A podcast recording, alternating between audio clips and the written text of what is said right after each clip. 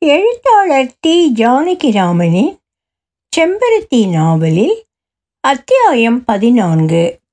ஒலிவடிவம் சரஸ்வதி தியாகராஜன் பாஸ்டன். அடுத்த இரண்டு வாரமும் சட்டநாதன் அலையாக அலைந்து கொண்டிருந்தான். வேதக்குடி தாவூத் பாட்சா வீட்டுக்கும் ஊருக்குமாக அலைந்தான்.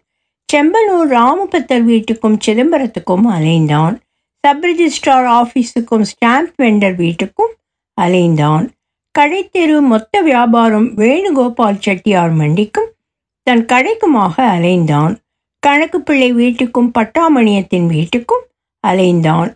நடுநடுவே செம்பானூர் கோவிலுக்குள் புகுந்து லிங்கத்தின் பட்டைகளையும் இரண்டு விளக்கை சக்கர விளக்குகளாக காட்டிய கண்ணாடி வட்டத்தையும் பார்த்து கொண்டு நிற்பான். ஒருவர் கண்ணிலும் படாமல் தூண் மறைவில் சற்று உட்கார்ந்து கொண்டிருப்பான். சிதம்பரத்தில் நடராஜ சந்நிதியில் நிற்பான்.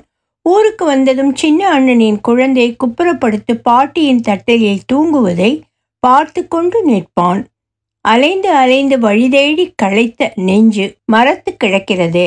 மேலக்குளத்தில் எருமை எருமைகள் கடன்காரர்கள் பயமில்லாமல் எந்த நிலத்தை யார் குறித்து கேட்பார்களோ என்று கவலை இல்லாமல் தண்ணீரில் தலையை சற்றைக்கொரு முறை முழுக்கி முழுக்கி உடம்பையெல்லாம் மறைத்து கொண்டு கிடக்கின்றன. விற்க நகைகள் இல்லை நிலம் இல்லை வீடில்லை பயப்பட கடன்காரர்கள் இல்லை. தலைவலியை மண்டையில் எங்கோ ஒரு இடத்தில் சொருகி பைத்தியங்களைப் போல தன்னை அறியாமல் கத்தவிடும் சிந்தனை இல்லை. தடி விழுந்தாலும் வண்டி இழுத்தாலும் நகர்ந்து கொடுக்கிற சுரணை இல்லை. வெயிலும் காற்றும் மழையும் சேரும். அசைக்க முடியாத அசட்டை. சட்டநாதன் அரை நாழிகை அந்த பாவனையில் நின்றான். என்ன அமைதி என்ன மோனம். என்ன சுகம்? சில நாளைக்கு ஜபம் செய்யும்போது வரும் நிலை போல் இருக்கிறது. இந்த பிராணிக்கு எப்படி மகிஷாசுர பட்டம் கிடைத்தது? அதேன் கொண்டு போட்டார்கள். நகரும் மேகங்களையும் நீலவானையும் நான் அழகென்று நினைக்கிறதை அது மட்டும் நினைக்கவில்லையா? நினைக்காவிட்டால் என்ன? கடைசி பலனான மயக்கமும் மத்தமும் கிடைக்கிறதா இல்லையா? காற்றில் அரச மரத்து இலைகள் சலசலக்கின்றன.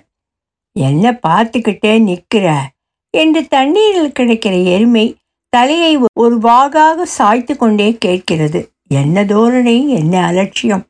இரண்டு மூன்று தடவை அப்படி பார்த்து விட்டது. குளிக்கிற இடத்தில் என்னடா வேலை உனக்கு? என்று நாலாம் தடவையாக ஒரு பார்வை பார்த்தது. சட்டநாதன் சிரித்து கொண்டு குளத்தங்கரையை விட்டு நகர்ந்து கோவிலுக்குள் நுழைந்தான். பிரகாரத்தில் இருக்கிற ஒற்றை பன்னீர் மரம் சுவாமி மனம் வீசுகிறது. துண்டில் அத்தர் தடவி முகத்திற்கு முன் ஒரு தடவை அசைக்கிறாற் போல அசைத்து இழுத்து கொள்கிறது. வேதக்குடி தாவூத் பாட்சா இன்றைக்கு சாசனம் எழுத வர சொல்லி இருக்கிறார் முதல் முதலில் போய் சந்தித்த பொழுது பேசிக்கொண்டே இருந்தவர் ஸ்வாக் அத்தர் குப்பி ஒன்றை பெல்ட்டிலிருந்து எடுத்து அவன் துண்டில் ஒரு பொட்டை இழுத்து தடவி துண்டை அவன் மூக்கின் முன் இரண்டு தடவை அசைத்து எப்படி? என்று அவனிடம் கொடுத்தார். நேற்று தான் லக்னோவிலிருந்து வந்துச்சு. என்றார் தம்பி அகவில தலைகுப்புற விழுந்து கிடக்கு. நேற்று ஒரு வண்டி நிறைய அரிசியை போட்டு வித்துட்டு வாடானே நாலு மூட்டை அரிசியை ஏழரை ரூபா மேனிக்கு போட்டுட்டு மீறியை விலை போகலைன்னு ஓட்டி வந்துட்டான். இந்த சமயத்தில் ஐம்பதாயிரம் அறுபதாயிரத்துக்கு மேலப்பம் போட்டாரா உங்கள் அண்ணன்? அவர் என்ன வியாபாரியா? திருப்பணி பண்ணுற சாமியாரா? ஒன்றும் புரியல எனக்கு.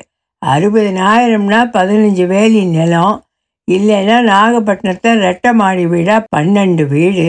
யாரை நம்பி மேலப்பம் போட்டாங்க? எத்தை நம்பி மேலப்பம் போட்டாங்க தம்பி? என்ன மயங்கி குத்திட்டீங்க? அத்தர் வாசனையா அண்ணஞ்சமத்தை நினச்சா? எனக்கு என்ன விலை போட்டு வாங்கலான்னு தெரியல. ஒரு பக்கம் நப்பாசை அடிக்குது ஒரு பக்கம் அகவில் பயமுறுத்துது ஒரு பக்கம் கன்றாவியாக இருக்குது நான் காப்பி குடிக்க மாட்டேன். வீட்டிலையும் கிடையாது. சாயா தான் ஆனால் பரங்கிப்பேட்டை போயிட்டு நாலஞ்சு வருஷம் ஆயிடுச்சு. சிதம்பரம் வந்தேன். உங்கள் அண்ணன் என்னை பார்த்ததும் தலைகால் தெரியாமல் குதிச்சாங்க. வீட்டுக்கு அழைச்சிட்டு போனாங்க. என்ன காப்பி? என்ன காப்பி? பெனாங்கில் குடிக்காத காப்பி. சிங்கப்பூரில் குடிக்காத காப்பி. ரங்கூனில் குடிக்காத காப்பி. அப்புறம் சிவபுரிக்கு ஒரு ஆள் அனுப்பிச்சு பாடம் பண்ண புகையில நாலு கட்டு வரவழைச்சாங்க. எடுத்து போங்க ராவுத்துறேன்னு ஒரு ஆள் தலையில் வச்சு விட்டாங்க. ஸ்டேஷனில் ரயிலில் கொண்டு ஏற்றிட்டு போனாவும் பெனாங்குக்கு ஒரு தடவை வாங்கன்னு கூப்பிட்டேன். வரேன்னாங்க இப்போ கூட போய் அவங்க நம்ம கடையையும் பார்த்துக்கிடலாம். ஆனால் நான் எப்படி சொல்லுவேன்? சொல்லலாமா? நூறு கணக்கு பிள்ளைக்கு சம்பளம் கொடுக்குற கையாச்சே. தம்பி எனக்கு சடார்னு என்ன சொல்கிறதுன்னு புரியல. நான் இந்த நிலத்தை நம்பி குந்தி இருக்கலை ஆண்டவன் கடல் கடலாக அழைச்சிட்டு போய் வாரிக்க சொல்லி இருக்கான் குறையில ஆனால் கொஞ்சம் யோசிக்க டைம் கொடுக்கணும் நீங்கள் ரெண்டே ரெண்டு நாள் போதும். நாளான்னைக்கு காலையில் வாங்க. முடிவாக சொல்லிடுறேன். வாங்கிக்கத்தான் போகிறேன் விலையை பற்றி தான் கொஞ்சம் யோசிக்கணும். நீங்கள் வேற எங்கேயும் போக வேணாம். யாரையும் கேட்க வேணாம். நீல கயிற்றால் முனையில் கட்டிய ஆடு போல பாச்சாவின் பேச்சு சின்ன எல்லையும் பெரிய எல்லையுமாக இல்லாமல் நடுத்தரமாக மேய்ந்து கொண்டிருந்தது. என்னை நம்புங்க தம்பி நாளானிக்கு கட்டாய முடிவு சொல்லிடுறேன் என்றார் கடைசி முறையாக விடை கொடுக்கும்போது அந்த நாளனைக்குள் ஒரு தடவை சிதம்பரம் போய்விட்டு வந்தான். நாளினிக்கு மனதுக்கு நிம்மதியாக விழிந்தது. குழி இரண்டு ரூபாய் என்று போகிற விலைக்கு சரியாக நிற்காமல் மூன்று ரூபாய் போட்டு இருக்கிற நிலத்தை எல்லாம் சாசனம் எழுதி வாங்கி கொண்டார் தாவூத் பாட்சா சின்ன அண்ணன் பங்கை தவிர மற்ற இரண்டு பங்குகளும் பெரிய அண்ணன் பங்கும் அவன் பங்கும் புன்சை நன்சை ஒரு குழி மிச்சமில்லாமல் கைமாறி விட்டன. அம்மாவின் சிவப்பு ஓலை நாகனத்து ராக்கோடி இரண்டு வடம் சங்கிலிகள் கழுத்தை பிடிக்கிற அட்டிகை அதன் நடுவே சிவப்பு கல் பதக்கம் புல்லாக்கு எல்லாம் பெரிய அண்ணியின் வைரத்தோடு வைர மூக்குத்தி பழுக்கா டப்பாவில் வைத்திருந்த எட்டு சங்கிலிகள் ஆறு ஜோடி வளையல்கள் எல்லாம் ராமுபத்திரிடம் போய் பணமாக மாறி வந்தன. அரை வண்டி மிட்டாய் கடை சுப்பராயர் கைக்கு மாறிட்டு மளிகை கடையை அப்படியே மொத்தமாக விலை போட்டு மேலே ஒரு ஐநூறை கொடுத்து எடுத்துக்கொண்டார் வேணுகோபால செட்டியார் என்ன தோன்றிற்றோ கடை நடுவில் மாட்டியிருந்த ரவிவர்மா லக்ஷ்மி சரஸ்வதி படங்களை மட்டும் கழட்டி சட்டநாதனிடம் கொடுத்து விட்டார் அவர் கிராமத்து வீட்டை மட்டும் யாரும் வாங்க முன்வரவில்லை. சேண்ட பெரியர் வீட்டின் மீது ஐநூறு ரூபாயாக கடனாக கொடுத்து ஸ்டாம்பு இல்லாத கடன் பத்திரம் ஒன்றை எழுதி வாங்கி கொண்டார். அதே சமயத்தில் சிதம்பரத்து குதிரை வண்டி வீடு கடையில் உள்ள அரிசி மூட்டைகள் நெய் மண்டியில் இருந்த எல்லாம் பணமாக மாறி கடனை அடைக்க கிளம்பின. ஆண்டாளுவின் நாலாயிரம் ரூபாயுமாகச் சேர்த்து முக்கால் கடனுக்கு விடை கிடைத்துவிட்டது மீதி பதினாலாயிரத்துக்கு பெரிய அண்ணன் சொன்னார் ரெட்டியார்வாள் ஐபி கொடுத்து விடலாம். வாண்டாம்னு நினைக்கிறேன். இத்தனாம் பெரிய தொகையை நீங்கள் தள்ளியும் கொடுக்க வேணாம். நான் முன்னால் போயிட்டாலும் என் தம்பியை செத்து போகிறதுக்குள்ளார கொடுத்துட சொல்கிறேன் இருக்கிறதையெல்லாம் ஒட்ட கொடுத்தாச்சு. அம்மா மட்டும் ரெண்டு சங்கிலியும் இரநூறுபா பணமும் வச்சுக்கிட்டு இருக்காங்க. ஒரு சங்கிலியை பேத்திக்கு கொடுக்க போகிறாளாம் இன்னொரு சங்கிலியை இவனுக்கு பொஞ்சாதியாக வரப்போகிறவளுக்கு கொடுக்கணும்னு ஆசையாம். ரூபாயை தனக்கு கிருத்தியும் பண்ணுற செலவுக்காக ஒதுக்கி வச்சிருக்காளாம். அதை பிடுங்கிட்டா ஒன்றும் சொல்ல மாட்டா. வாண்டாம்னு பார்க்குறேன். நான் மறந்தாலும் என் தம்பி மறக்க மாட்டான். உங்களுக்கு அடிமையாக இருந்தாவது தீர்த்துப்பிடுவான் அவனை நல்லா தெரியும் எனக்கு என்று சொல்லிக்கொண்டே ரெட்டியாரை பார்த்தார். ரெட்டியார் லேசாகச் சிரித்தார். பிறகு உதட்டை கடித்துக்கொண்டே எங்கேயோ பார்த்து கொண்டு உட்கார்ந்து இருந்தார். விரல் தாளம் போட்டது ஒரு தடவை மூக்கைச் சொரிந்து கொண்டது இரண்டு மூன்று முறை எழுந்து எழுந்து புகையிலை சாட்டை உமிழ்ந்துவிட்டு வந்தார் சரிங்க நாளைக்கு வந்து ஒரு நோட்டு எழுதி கொடுத்துருங்க என்றார். காப்பி கிளப்பிலிருந்து அல்வாவும் காரா பூந்தியும் காப்பியும் வாங்கி வரச் சொன்னார். அவரும் சாப்பிட்டார். அண்ணன் தம்பியையும் சாப்பிடச் சொன்னார். விடை கொடுத்தார். கையை வீசிக்கொண்டு சட்டநாதனும் கோபாலப்பிள்ளையும் தெருவில் நடந்தார்கள். வீட்டுக்கு போனார்கள் கோவிலுக்கு போனார்கள். மறுநாள் போக மறுநாள் பாத்திரம் பண்டங்களை இரண்டு சாக்கில் கட்டி ரயிலில் போட்டு செம்பானூர் ஸ்டேஷனுக்கு டிக்கெட் வாங்கி கொண்டு வண்டி ஏறினார்கள். நாலு குழந்தைகள் பெரிய அண்ணி பெரிய அண்ணன் இந்த புதிய சொத்துக்களை இட்டுக்கொண்டு வீட்டிற்குள் நுழைந்தான் சட்டநாதன். குழந்தைகள் பாட்டியை சூழ்ந்து கொண்டன. சின்ன அண்ணனின் மகள் ஒவ்வொரு குழந்தையும் கட்டிக்கொண்டு சிரித்தது. பாட்டி சிரித்தாள் சின்ன அண்ணி சிரித்தாள். பெரிய அண்ணி பாட்டியை விழுந்து வணங்கினாள். திருப்பதி மரப்பாச்சி மாதிரி ஆயிட்டமேன்னு நினச்சிக்காத. என் பிள்ளையெல்லாம் இப்படியெல்லாம் பண்ண மாட்டான். வேலைக்காரன் ஆட்டி வைக்கிறான். எல்லாம் சரியாக போயிடும். நகையெல்லாம் இன்னைக்கு போகும் நாளைக்கு வரும். அவன் பொழைச்சானே. அதுவே பெருசு.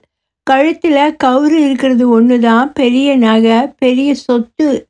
என்று அம்மா எழுந்து நின்று பெரிய அண்ணியை ஏற இறங்க பார்த்தாள். ஏன் இப்படி இழைச்சி போயிட்ட? கவலைப்பட்டு என்ன? புத்தி இல்லாத ஆம்பளையானா? இன்னைக்கு விட்டதை நாளைக்கு சம்பாரிச்சிட்டு போகிறான் கோவாலு? கோவாலு? என்னம்மா? நான் சொல்கிறது சரிதானே? உன் ஆசீர்வாதம். நான் இருந்து பார்க்க போகிறேனோ என்னமோ? நீ மறுபடியும் முந்தி மாதிரி ஆவத்தாண்டா போகிற ஆறேனோ ஆகலையோ? உன்னை கொண்டு வச்சுக்கிறதுக்கு பதிலாக நீ என்னை வச்சு காப்பாற்றும்படியாக வந்திருக்கேன். எப்படியாச்சும் இருந்துட்டு போகட்டும்.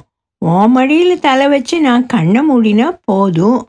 அதுக்காக ஆண்டவன் உன்னை கொண்டு விட்டுட்டான் எனக்கு அது போதும். பணக்காரனாக இருந்தா என்ன? பரதேசியாக இருந்தா என்ன? என் புள்ள புள்ள தானே என்று பெரிய அண்ணியை பார்த்து கொண்டே சொன்னாள்.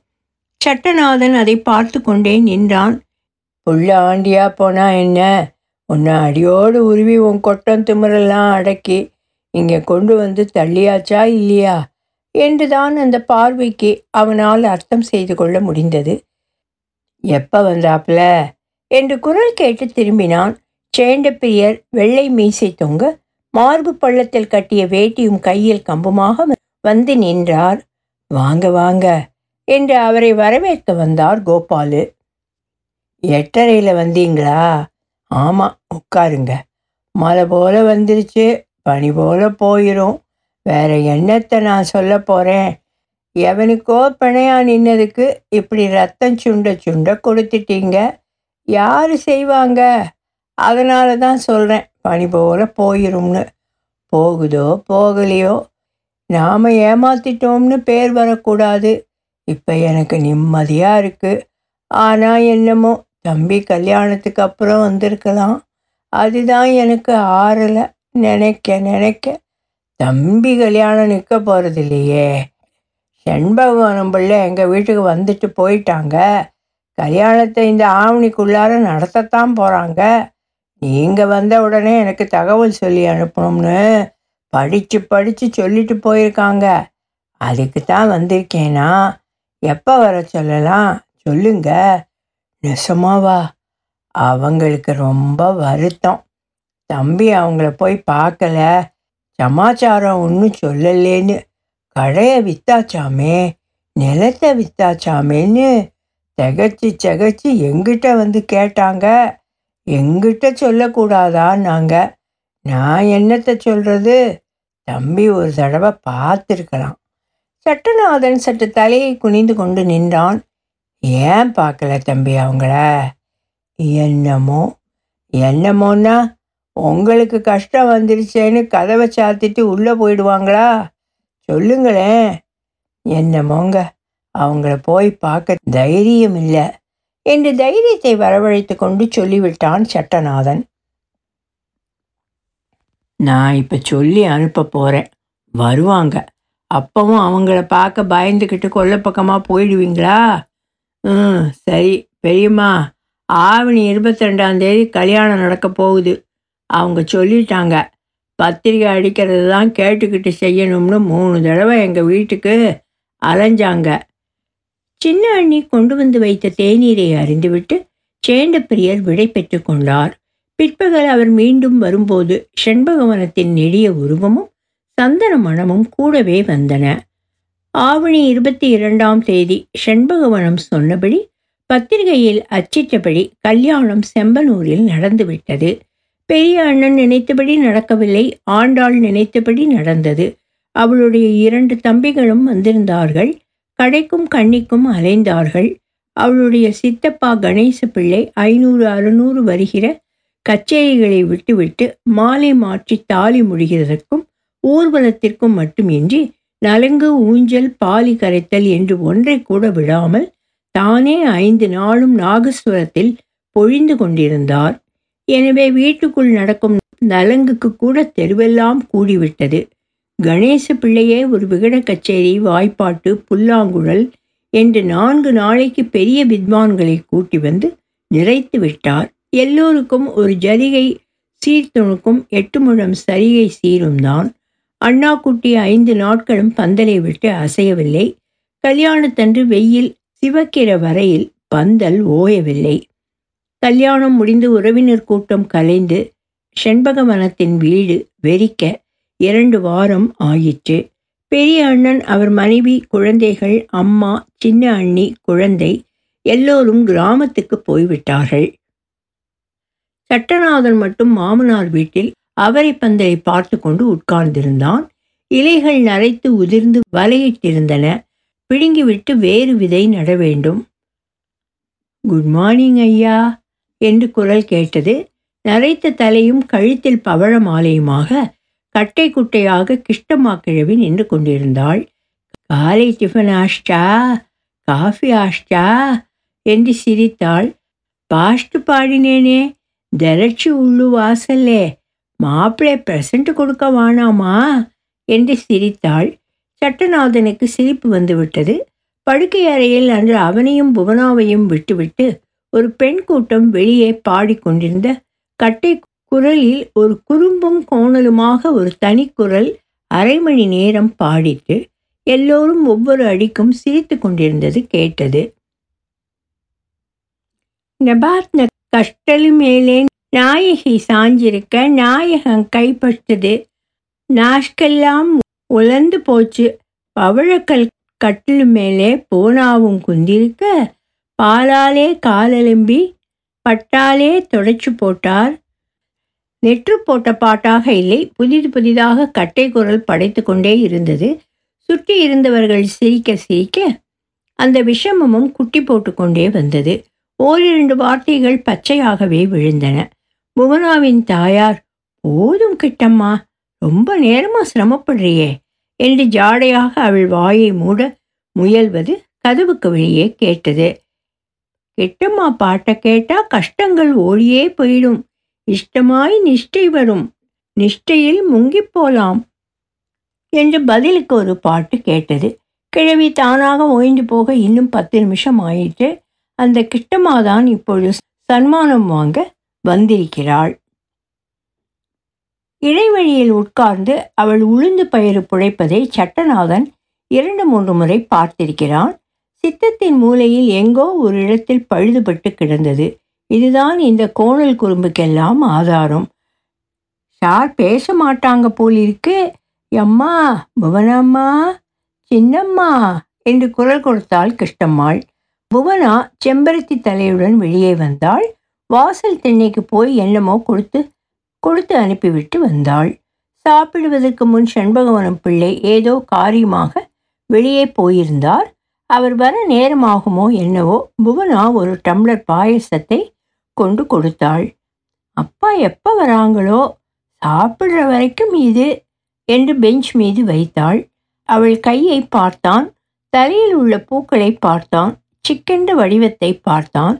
வீட்டு நினைவு வந்தது. பெரிய அண்ணன் என்ன சாப்பிடுகிறாரோ குழந்தைகள் என்ன சாப்பிடுகின்றனவோ களஞ்சியத்தில் ஆறு மாதத்திற்கு சாப்பாட்டுக்கு இருக்கிறது. கொல்லையில் பாகல் காய்க்கிறது. புடல் வெண்டை எல்லாம் காய்க்கத் தொடங்கிவிடும். ஆனால் அரிசியும் காயுமா சாப்பாடு? அண்ணன் எப்படி உட்கார்ந்திருக்கிறாரோ எப்போ ஊருக்கு போகலாம்? என்றான் அவன்.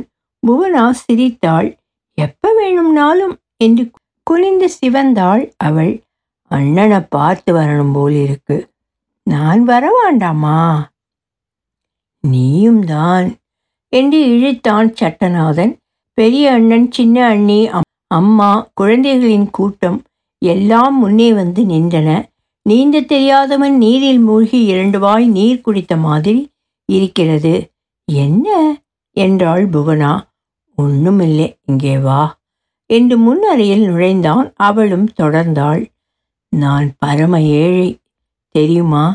என்றான். இல்லை என்பது போல தலையசைத்து அவன் தோளை தொட்டாள் அவள். இருக இருக அவளை அணைத்து கொண்டான் அவன். அவள் தலையில் கழுத்தை வைத்து தழுவினான் வாசனை பொடி கமழ்கிறது. செடியில் இருக்கிற பூவை பறித்து நீ தலையில வச்சுக்கிறா போல. உன்னையும் நான் எங்கள் வீட்டிலே கொண்டு வைக்க போறேன். என்றான்.